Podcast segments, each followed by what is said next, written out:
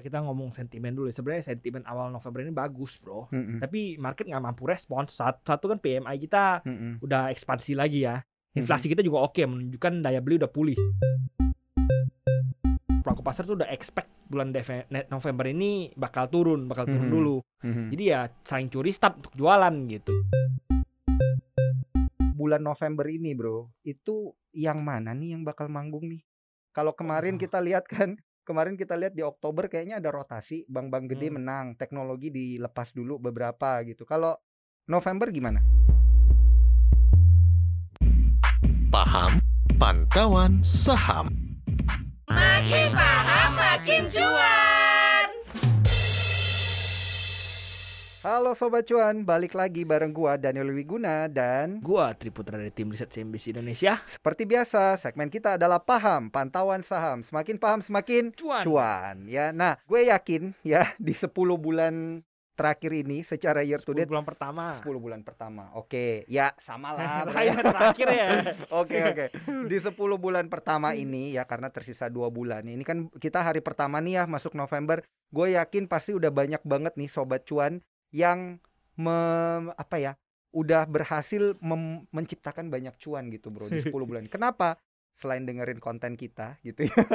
Dan juga pasti masukan-masukan dari lu. Ini juga karena di bulan 10 kem- eh, bulan 10 kemarin itu adalah bulan yang memang selalu hijau ya IHSG-nya. Iya. Dan ternyata memang di bulan 10 kemarin itu ya Sobat Cuan ditutup dengan penguatan begitu dalam rentang bulanan. Tapi sayangnya ya untuk bulan November ini 10 tahun belakangan ya IHSG kita itu hanya probabilitasnya 33% aja gitu ya yang eh, ada di zona hijau penutupannya gitu atau hanya 30% Iya, bahkan dari dua- 10 dua- tahun gitu dua ya. Dari 20 tahun terakhir Mhm. itu menghijaunya cuma sekitar 20% gitu. Berarti cuma 4, 4 kali doang, sekitar 4 kali, 4 Lebih kali gitu lebih kan. kecil lagi Lebih begitu kecil ya. lagi ya. Makanya jadi ya memang bisa dibilang ini November effect is real gitu. Jadi memang Hmm. November itu bukan bukan bulan bagus untuk apa saham gitu kan. Bagus buat, Mm-mm. buat ekuitas gitu. Nah, ini yang menjadi topik bahasan kita ya. Tema kita di paham kali ini adalah November Effect gitu ya, Bro ya. Karena gimana ya? Auranya ini udah berasa gitu ya, Sobat Cuan udah kerasa gitu auranya. Kita lihat di hari pertama bulan November ini ya nggak tahu sih gue nih, Bro. Mau bilang atau apa gitu. iya, ini gimana ya, Bro ya? Bisa dibilang longsor nggak sih? Hari Ya, pertama ya, nih udah melemah 0,5 atau cuman profit Ya taking ini aja? kalau mau lihat kan hari ini kan pagi-pagi tadi dia mencoba menguat ya opennya agak tinggi ya Hmm. sekitar 0,4 atau 0,3 persen tapi nggak kuat gitu jadi memang benar dibuka tinggi dan ditutup rendah jadi memang Hmm. trennya longsor gitu jadi emang ada tekanan jual di bulan November ini gitu jadi di awal November ini terasa banget gitu baru start November hari pertama udah ada muncul tekanan jual gitu Mm-mm. Apalagi kalau kita lihat nilai transaksinya di sini lebih rendah nih daripada bulan-bulan di hari-hari kemarin gitu ya di bulan lalu. Ini cuman 10,5 triliun. Kalau di pekan-pekan kemarin kan rata-rata adalah ya 12 gitu. 15 triliun untuk transaksi harian. Ini cuman 10,5 tapi walaupun demikian ini masih ada net foreign buy di pasar reguler 208 miliar. Jadi intinya nih apa sih sebenarnya IHSG kita lagi profit taking doang atau retracement doang atau panik atau gimana nih sebenarnya nih? Ya, ini sebenarnya bisa dilihat Mhm. memang pelaku pelaku pasar tuh udah expect bulan Deve- November ini bakal turun bakal turun Mhm. dulu Jadi ya saling curi start untuk jualan gitu. Jadi bisa dilihat hari ini Hmm. memang sebenarnya market apa ada tekanan beli tapi ternyata tekanan tekanan jual lebih kuat gitu. Jadi akhirnya memang yang terjadi ya longsor gitu seperti bi- bisa lihat Mm-mm. awal pek- apa awal sesi kedua tadi pagi itu kan eh, tadi siang itu kan longsor langsung tiba-tiba Mm-mm.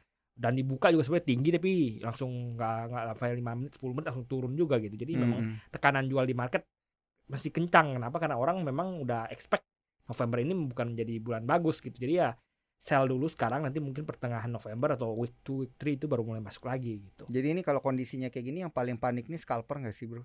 Ya waduh longsor longsor jual jual jual jual gitu nggak sih? ya, ya sebenarnya scalper kan mainnya apa udah udah biasa sebenarnya kalau lu Mm-mm. scalper lo harus udah harus harus udah biasa Hmm. harus udah expect saham lu turun apalagi biasanya kalau lu scalper kan jarang banget main saham-saham gede kan biasanya main saham-saham kecil ini nggak gitu pengaruh kalau dari scalper paling kan day trader yang Hmm. mainnya LQ atau swing yang mainnya LQ ya itu biasanya ngefeknya di sana mereka mereka itu Hmm, gitu Ya yang paling panik gitu ya ceritanya ya. Waduh ada apa nih di pasar gitu ya banyak yang koreksi terus akhirnya harus entah harus pakai metode cut loss dulu atau metode average down gitu ya. Ini kembali lagi nih ke sobat cuan kita sekalian. Nah, kalau kita lihat dari pergerakan IHSG juga yang hari ini melemah 0,5 ya. Ini kok banyak banget ya, tapi kita lihat ini banyak banget sih saham-saham perbankan ini pada terbang-terbang ijo-ijo gitu ya.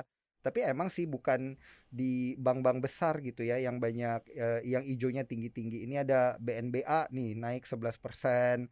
Kemudian ada BNGA walaupun 3% ya at least itu kan menyumbang penguatan juga.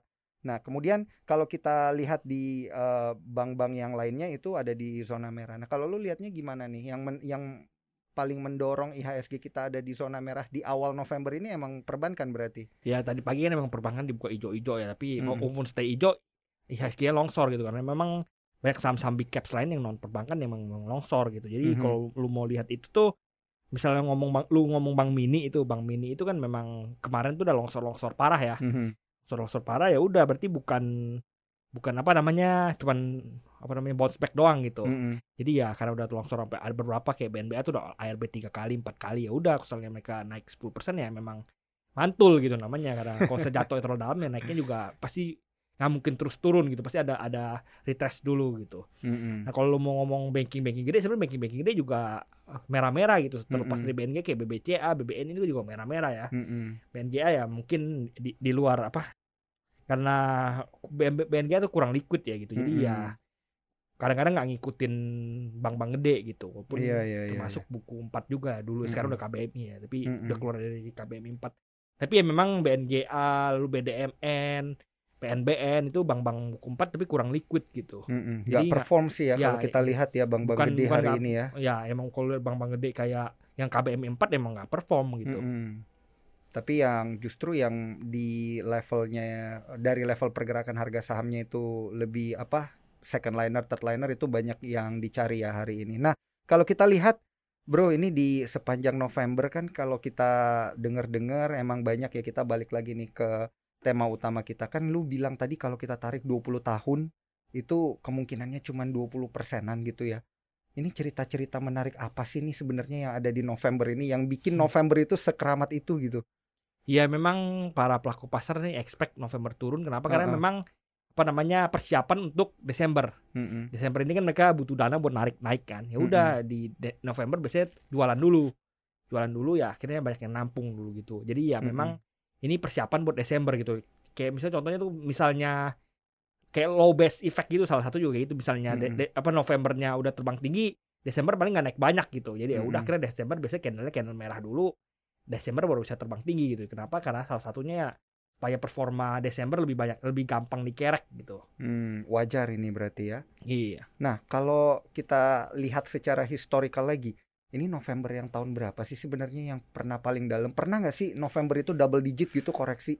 Tiba-tiba 11% gitu kayak, waduh biasanya gimana nih? November Novembernya 2008 2000 yang emang Mm-mm. waktu-waktu crash tuh biasanya beberapa kali kalau salah gue tuh ada yang hijau tapi ada yang merah juga gitu. Jadi Mm-mm. memang ketika apa namanya market longsor parah tuh kadang-kadang November tuh menariknya tuh ketika market longsor parah tuh longsornya misalnya di Oktober, Mm-mm. November biasanya udah apa misalnya udah udah selang 2 3 bulan gitu kan. Mm-mm. November bisa jadi momen bounce back walaupun dead cat bounce doang gitu. Jadi Iya. ya memang apa namanya kadang-kadang ada anomali tapi sebenarnya emang mayoritas ke- di bulan kita kan ngomongnya kan normal-normal aja ya Mm-mm, di bulan-bulan normal, bulan-bulan apa tahun-tahun normal gitu tuh yang tidak terjadi apa-apa, yang tidak ada market crash itu emang mayoritas terjadi lo, apa merah gitu walaupun nggak nyampe do- double digit.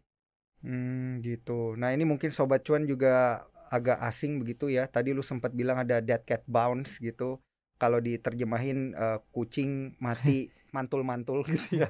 Itu maksudnya ada tipe pergerakan saham ya kalau kita lihat dari candlenya itu dia kelihatannya naik tapi ternyata mau turun lebih dalam gitu ya. Nggak, Kelihatannya naik tapi ternyata bukan bukan turun lebih dalam apa ini gitu. maksudnya sahamnya tuh naik karena Mm-mm. mau turun lebih dalam bukan gitu. kayak misalnya seperti yang gue bilang itu karena udah, udah dibanting jatuh terlalu Mm-mm. dalam dalam waktu yang terlalu singkat. Mm-mm. Ini mantul dulu gitu. Jadi, Jadi maksudnya tuh bakal bakal banyak nih saham kayak kucing gini. udah mati aja kalau lempar ke, Mantul ke- gitu. ya lu, lempar terlalu tinggi mantul walaupun cuma dikit mantulnya gitu Oke, jadi ada tipe pergerakan yang seperti itu dan sepertinya di November ini akan banyak yang kejadian kayak gitu. enggak ya? itu gue ngomongin itu ketika Mm-mm. Market crash. Ini kita ngomong Mm-mm. tahun normal, tahun-tahun Mm-mm. normal itu Berarti ya potensi kayak gitu kurang. ya ya memang bakal kemungkinan bakal longsor tapi bukan Mm-mm. untuk longsor lebih dalam gitu. Jadi November Hmm. bakal naik gitu. Most likely gitu. Iya, berarti retrace lah ya Iya, kita jadi ini bilangnya November ya. ya cuma memang retrace doang gitu. Uh, ngumpulin tenaga kemudian nanti terbang lagi. Nah, potensi dari teknikalnya berapa ini nanti kita omongin nih di akhir-akhir tapi bro ya supaya sobat cuan dengerin sampai habis ya percakapan kita. Nah,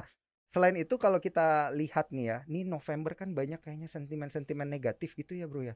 Katanya the Fed mau tapering gitu, tapering di uh, surat berharga mereka. Terus kita lihat nih ya per hari kemarin dan juga hari ini nih kalau nggak salah nih ya, harga batu bara ini katanya tadi udah turun gitu ke Longsor, 150. longsor, longsornya. Iya, longsor selongsor-longsornya ini gimana nih, Bro? Dua sentimen ini aja udah bikin pasar kayaknya deg-degan nih. Ya kita ngomong sentimen dulu. Sebenarnya sentimen awal November ini bagus, Bro. Mm-mm. Tapi market nggak mampu respons. Satu, satu kan PMI kita Mm-mm. udah ekspansi lagi ya. Inflasi kita juga oke, menunjukkan daya beli udah pulih. Iya. Itu, itu dua dua apa namanya? Mm-mm. PMI-nya indikator. katanya 57 Iya, kan itu- levelnya. itu kan dua indikator kita yang menunjukkan bahwa ini ekonomi Air Indo mulai udah kembali pulih lagi gitu. Mm-mm. Jadi udah udah berja- udah mulai berputar lah istilahnya. Mm-mm. Tapi makanya tadi pagi market bisa hijau karena oh ini Hmm. ada ada PMI ada bagus optimisme gitu, gitu, iya. ada optimisme di perekonomian kita sektorial udah mulai jalan lagi tapi ya market nggak mampu respon kenapa karena memang tekanan jual masih tinggi untuk November Mm-mm. ini gitu. jadi sebenarnya bukan masalah oh ada banyak sentimen negatif nah sentimen negatif ini memang yang memang memberatkan gitu Mm-mm. ya aku selalu mau contohnya sebenarnya sebenarnya kalau mau ngomong batu bara batu bara saham-saham batu bara hari ini nggak Iya. nggak merah-merah amat Heeh, kan gitu ITMG malah naik 3%. Ya, ya, yang lain ada yang ada yang merah juga merah dikit. Memang Heeh. mereka dibuka longsor rata-rata karena market ketakutan kan. Lu lihat Mm-mm. kayak Indi itu kan dibuka longsor lo saham-saham. Mm-mm. Tapi kan mereka mampu akhirnya mampu bounce back kan. Seperti tadi gue Iya. bilang gue bilang tadi apa orang udah expect gitu. Mm-mm. Udah expect kenapa? Karena batu bara udah naik ketinggian Mhm. dari dari 80 kecepek ke 100 ke 150, Mm-mm. 250, 280. Mm. Ya akhirnya longsor gitu. Dan Hmm. memang longsor balik ke 15 16 ya karena memang sebelumnya itu naik kan banyak yang spekulasi juga banyak trader-trader spekulasi Oke, nah Ya. ini kalau dari batu bara sendiri ini sekalian aja nih di November ini apakah bakal mampu nggak nih batu bara balik di atas 200 lagi? Atau kemarin 280 itu udah itu udah titik tertinggi sepanjang masa buy nggak bakal ke situ lagi. ya sebenarnya potensi untuk naik balik ke 200 sebenarnya masih terbuka ya satu ini Mhm. kan longsor tiba-tiba gara-gara keran apa keran batu bara Cina dibuka ya dia diambil dari Hmm. luar jadi harga udah mulai netral kembali gara-gara sebelumnya kan ada krisis energi ya kira Iya. untuk netralin harga netralin apa supaya nggak terjadi krisis energi ambil dari luar gitu Mm-mm. ya akhirnya harga longsor gitu dan memang sebelumnya sebelum ha, hamin apa waktu hari sebelum sebelum longsor tuh memang udah banyak diberitain oh ini Cina apa Cina udah mau ngambil luar Cina mau ngambil dari luar gitu Mm-mm. ya harusnya people udah expect orang udah expect ini batu bara bakal longsor gitu karena kita Mm. tahu yang ngedrive batu bara tinggi biasanya emang Cina gitu Mm-mm. eksportir dan importir salah satu yang terbesar emang Cina gitu terus kalau mau ngomong ini ya tahu apa the Fed tapering itu kan tapering tahun ini sebenarnya lebih lebih terukur Mm-mm. ini the Fed tapering November itu udah diumumin 3 4 5 bulan lalu harusnya gitu. nggak bakal ngejutin Iya, pasar iya, banget bener. ya. Dulu dulu ketika dulu tapering itu tuh ngejutin banget. Hari ini mau di tapering apa bulan depan mau tapering, bulan lalunya baru diumumin gitu. Hmm. Oh, bulan depan mau tapering ya. Market Panik lah panik pasar. gitu. Kalau sekarang kan Ah. udah udah lebih terukur, udah lebih mengerti lah istilah The Fed-nya gimana cara biar nggak market nggak crash gitu. Jadi ya sekarang udah ter- lebih terukur. Lu lihat aja kalau dari dolarnya aja nggak nggak gila-gilaan kan. Mm-mm. naik ke turunnya. Harga emas juga belum gila-gilaan naik ke turunnya kan. Mm-mm. karena people udah expect ini November mau tapering gitu. Mm. dan dia tapering juga kan namanya udah tapering. Pelan-pelan. Mm-mm. nggak mungkin dia ngedam banyak dolar langsung se- segampang itu. Nggak nggak kayak gitu juga. Berarti kondisinya bakal kayak biasa aja gitu ya walaupun the Fed itu akan taper iya dan dampaknya ke IHSG kita nggak bakal banyak nih bro berarti. ya kalau lu mau ngomong dampak ke IHSG nggak bakal banyak sebenarnya ini menjadi kayak cuman bumbu-bumbu memang November itu longsor bumbu-bumbunya ini gitu komunitas anjlok the Fed yang taper bumbu-bumbunya itu yang cuman bikin Mm-mm. market makin apa misalnya tadinya satu setengah jadi dua gitu Hmm, ini yang membuat alasan untuk jualan dulu iya gitu. ya. gitu bikin alasan doang buat jualan Selain dua itu ada lagi nggak nih kalau di November di tahun-tahun lalu biasa alasannya orang apa sih? Apakah karena minim sentimen atau minim aksi korporasi atau gimana nih kalau di tahun-tahun sebelumnya? menariknya itu memang November itu tuh kalau ngomong minim aksi korporasi itu memang gue selalu mau lihat tuh orang-orang tuh juga memang malas Hmm. aksi korporasi akhir tahun Kayak yang udah gede-gede kan udah diselesain kan? Iya. RI-nya BBRI udah selesain. Mm-mm. Jadi kalau Gojeknya apa Gojek mau listing juga mereka nggak ngejar tahun ini kan, mereka lebih milih tahun depan, awal tahun depan gitu. Ya memang apa namanya tahun-tahun apa namanya bulan-bulan terakhir ini kagak dipepet-pepetin gitu. Paling yang, Hmm. yang gede lagi nunggu paling Mitratel doang gitu. Hmm, Nah, itu nanti kita bakal punya satu episode khusus itu ya, Bro ya. Dekat-dekat hari tapi ya kalau Mitratel di November ini karena kan Mitratel itu nanti bakal jadi IPO terbesar sepanjang masanya IHSG juga ya. Kemungkinan, tapi bisa Kemungkinan. jadi enggak juga. Oh, kenapa tuh? Ya kan harganya masih nge-range, Bro. Oh, oke oke oke. Harganya Jangan dilanjutin, Bro. Ini teaser-teaser aja nih ya. Jadi jangan lupa nanti ya IPO-nya Mitratel itu di 22 November ya. Pasti sebelum itu kita bakal ngomongin tentang itu dulu ya. Gimana gambarannya? Ngomongin IPO hari ini ada saham IPO juga kan yang yang terbang. Boba. Ah, iya, Boba. Lu kan paling suka kopi-kopi tuh. Iya, kopi Boba kan pakai itunya. boba gitu. Pak, masa apa Nah, namanya itu- toppingnya boba ya? Itu kayak ya gitu sih ya. Sobat cuan juga jangan lupa kalau mau traktir kita boleh boba juga. nah, itu itu sampai ada yang komen bro, lu Lah. ngomongnya tiap hari kopi gitu, Oh, tiap minggu gitu. ngomongnya kopi, lu iya, ngomong lagi. kode itu namanya, ya. Bro. nah, kalau terkait dengan IPO itu kan bulan ini apakah bulan November ini bakal minim IPO atau bakal rame tuh? Karena kan jumlah saham yang IPO bisa bisa dorong juga tuh ya kenaikan IHSG. Yang terakhir gua cek itu ada paling ada satu atau dua ya kalau nggak salah. Paling nggak book, book, book buildingnya November tapi nggak tahu bisa listing di November ini nggak gitu. Satu tuh ada emiten apa gitu, apa namanya agak gede dia ada itu UM, UMP UMUU punya induk ya. UMPP ya kalau nggak salah. Mm-mm. Lalu Mitratel, Mhm. lalu ada dua yang kecil itu. Yang. UMPP ini lumayan gede juga triliun juga angkanya. Ada Berarti- satu yang 500 Heeh. ada satu yang 500 m apa gua lupa gitu lumayan lumayan gede tapi uh, perusahaannya nggak gitu nggak gitu Hmm. se terkenal gitu Ya, berarti sebenarnya lumayan rame juga ya yang IPO di November yang book ini. buildingnya di November ini bro Hmm. tapi kan kita nggak tahu listingnya November atau enggak gitu kekejar nggak Oke, gitu Iya iya iya iya iya. Berarti sebenarnya kalau kita mau menanti-nanti apa ya IHSG retracement dulu di bulan November ini ya kemungkinan terjadi tapi koreksinya nggak bakal dalam-dalam gitu ya. Bisa bisa jadi kayak gitu.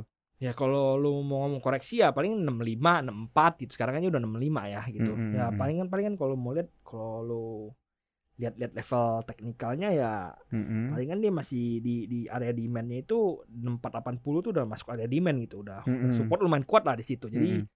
Kalau jebol ya lu harus tunggu lagi di 6350 gitu ya itu dua dua level yang perlu sobat cuan perhatikan lah Mm-mm. gitu 6350 sama 6490. 6480. Oh, 6480. 6480. most Oke. likely nggak bakal jebol ke bawah 6480 bakal kalaupun jebol Mm-mm. bakal mantul dari situ Iya iya. untuk November ini ya misalnya untuk untuk week first week ya first eh, satu satu dua minggu pertama Mm-mm. kalau satu dua minggu pertama level itu bersih jebol ya tunggu lagi di 63 gitu Hmm, oke oke. Tapi kalau menurut gua most likely 63 agak berat ya turun ke sana.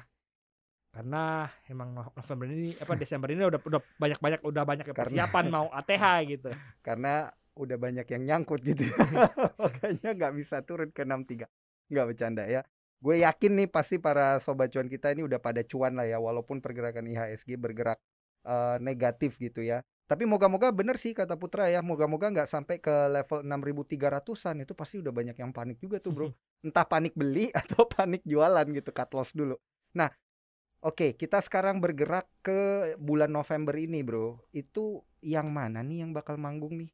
Kalau kemarin Oh. kita lihat kan, kemarin kita lihat di Oktober kayaknya ada rotasi, bank-bank gede Hmm. menang, teknologi dilepas dulu beberapa gitu. Kalau November gimana? Ya most likely November ini karena November effect yang kan ya big cap big capnya most likely longsor. Untuk Hmm. teknologinya mungkin masih ya mungkin masih gitu-gitu aja ya masih belum ada driving factor ya kalau kita lihat teknologinya kan driving factor salah satu kalau covidnya eh, wave ke wave ketiga atau wave keempat gitu nah itu most likely teknologi bisa terbang lagi tekno tekno teknologi kan diuntungkan ya Hmm. orang-orang kalau lockdown kalau nggak bisa keluar rumah kan ya yang yang yang jalan ekonomi yang jalan ya tetap ekonomi digital gitu tapi ya kita bisa lihat ya, covidnya berhasil sukses ditekan ya. Mhm. jadi pemerintah ya memang di berbagai apa di seluruh Indonesia ya, angka Covid berhasil ditekan, hariannya berhasil turun dulu sempat tingginya minta ampun, sekarang udah ditekan, sudah udah mulai aman, Eh, vaksinasinya juga udah mulai udah mulai sukses bahkan di Jakarta itu kan 100% lebih ya artinya sampai pendatang vaksin di Jakarta.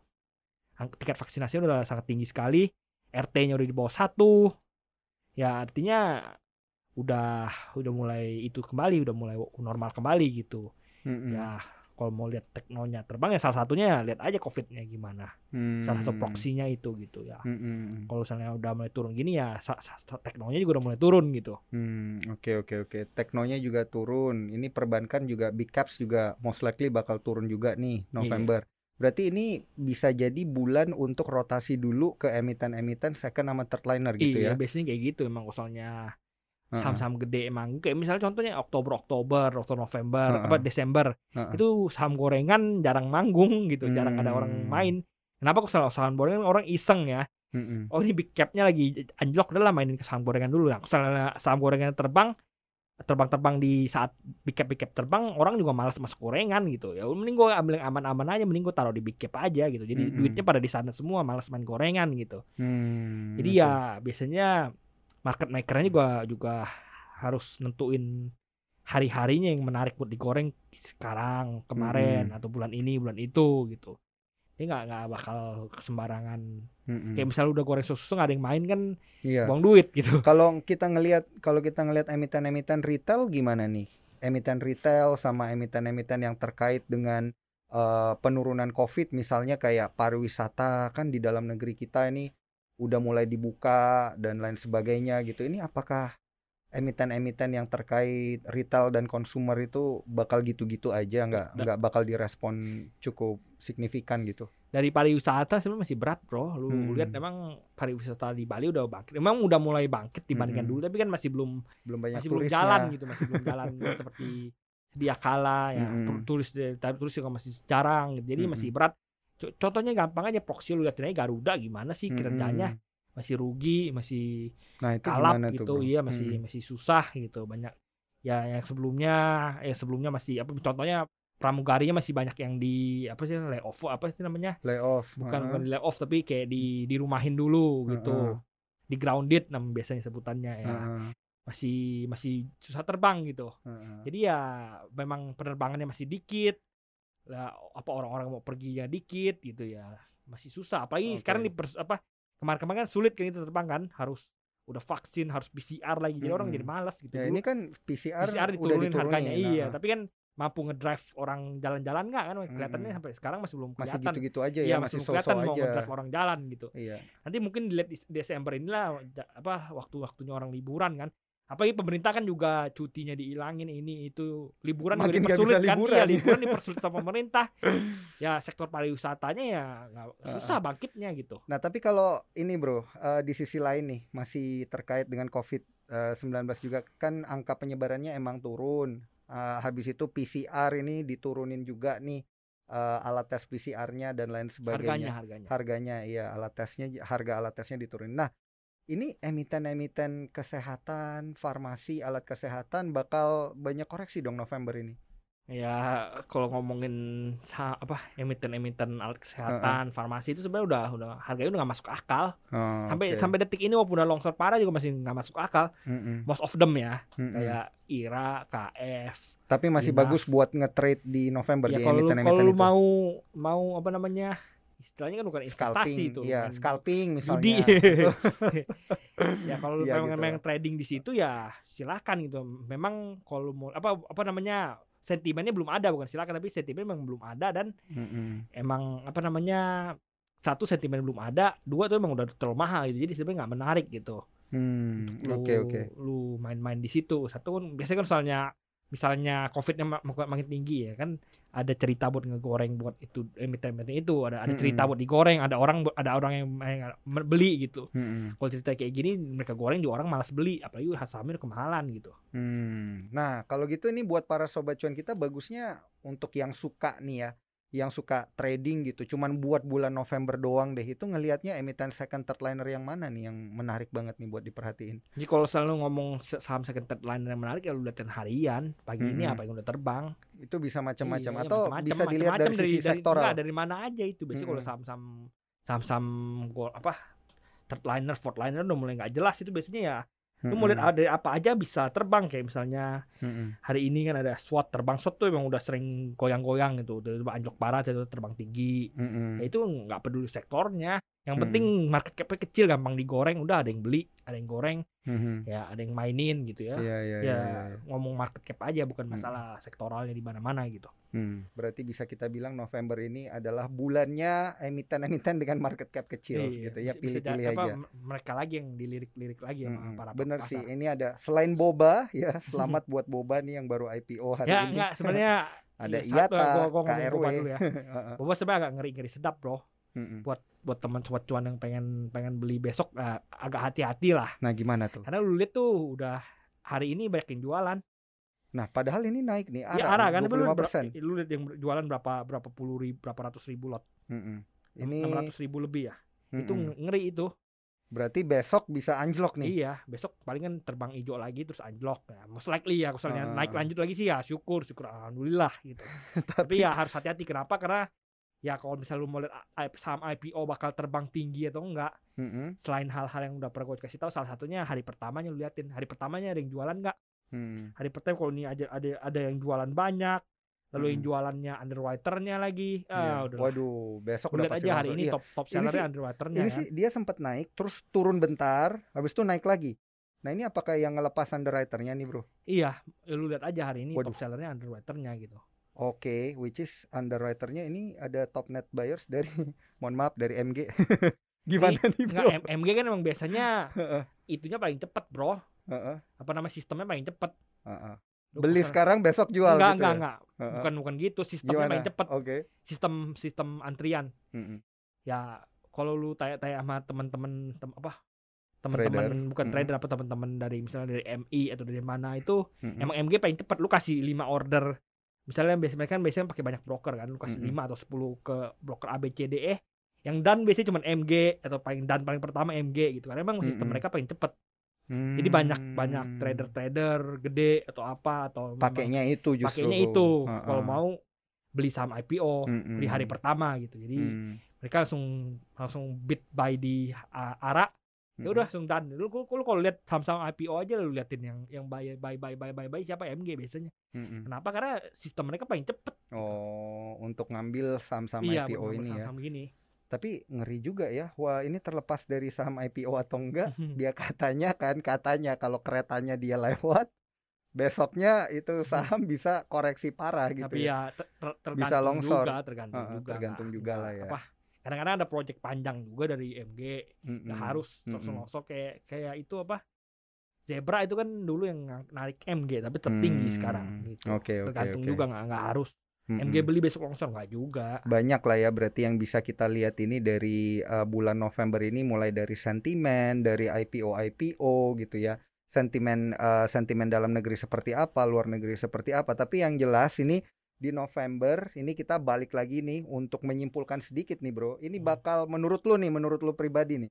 Apakah akan koreksi dan kalau koreksi itu sebenarnya berapa banyak nih yang harus diantisipasi tadi apakah gue bilang kalau lu Mm-mm. pengen lihat pertama itu 64 itu 6480 kalau Mm-mm. longsor lagi bisa ke 6350 6480 itu udah udah ada ada banyak demand di sana Mm-mm. jadi kalaupun longsor lu liatin apakah memang stay di bawah 6480 kalau stay di bawah 6480 most likely bakal turun lagi tapi kalau dia cuman bolak-balik di area segitu ya likely bakal Konsolidasi. balik lagi Mm-mm. balik ke 65 lagi gitu Hmm, gitu ya. Itu untuk level-level teknikalnya. Tapi most probably apakah bulan November ini bakal ditutup di zona hijau atau zona merah nih menurut lu? ya ke- dari ngomong probabilitas most likely merah dulu Most likely merah dulu ya. Tapi ya moga-moga merahnya nggak dalam-dalam amat ya justru ya, nih guys. merah ini lu ambil kesempatan bro Hmm, buat untuk untuk buat ambil ya buat karena Desember itu kan Karena Desember 100% ya Desember effect, ya. iya, iya. Heeh. nggak 100% juga dari 10 tahun terakhir. 70 bro. apa 80 persen kalau nggak salah ya, Mm-mm. 20 tahun terakhir Oh 20 tahun terakhir. Gue liatnya 10 tahun terakhir bu. Supaya lebih optimis gitu.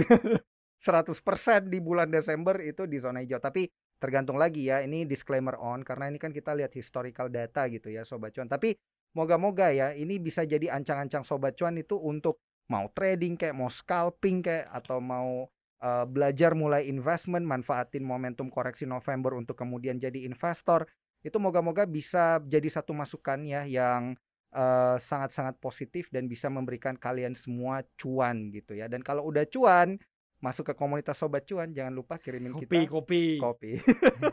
Kurang lebih kayak gitu ya sobat cuan. Oke. Akhir kata gue mau ngucapin thank you nih buat sobat cuan yang udah setia banget dengerin konten kita di 10 bulan pertama kata Putra kalau gua bilang sih 10 bulan terakhir ya di 2021. Thank you banget nih udah dengerin konten kita hari ini. Jangan lupa untuk uh, tetap dengerin konten kita di Spotify, cuap-cuap cuan ada di Apple Podcast, ada di Google Podcast dan juga ada di Anchor. Dan jangan lupa follow Instagram kita di cuap underscore cuan dan satu lagi nih ya bagi kalian yang nggak cuman mau dengerin suara kita gitu tapi pengen ngelihat kita ada paham on YouTube ya cari kita di YouTube cuap-cuap cuan jangan lupa di klik like-nya kemudian di subscribe kemudian di share ke rekan-rekan cuan anda sekalian thank you gua Daniel Wiguna pamit dan Gua Triputra pamit. sampai Bye-bye. jumpa di episode selanjutnya bye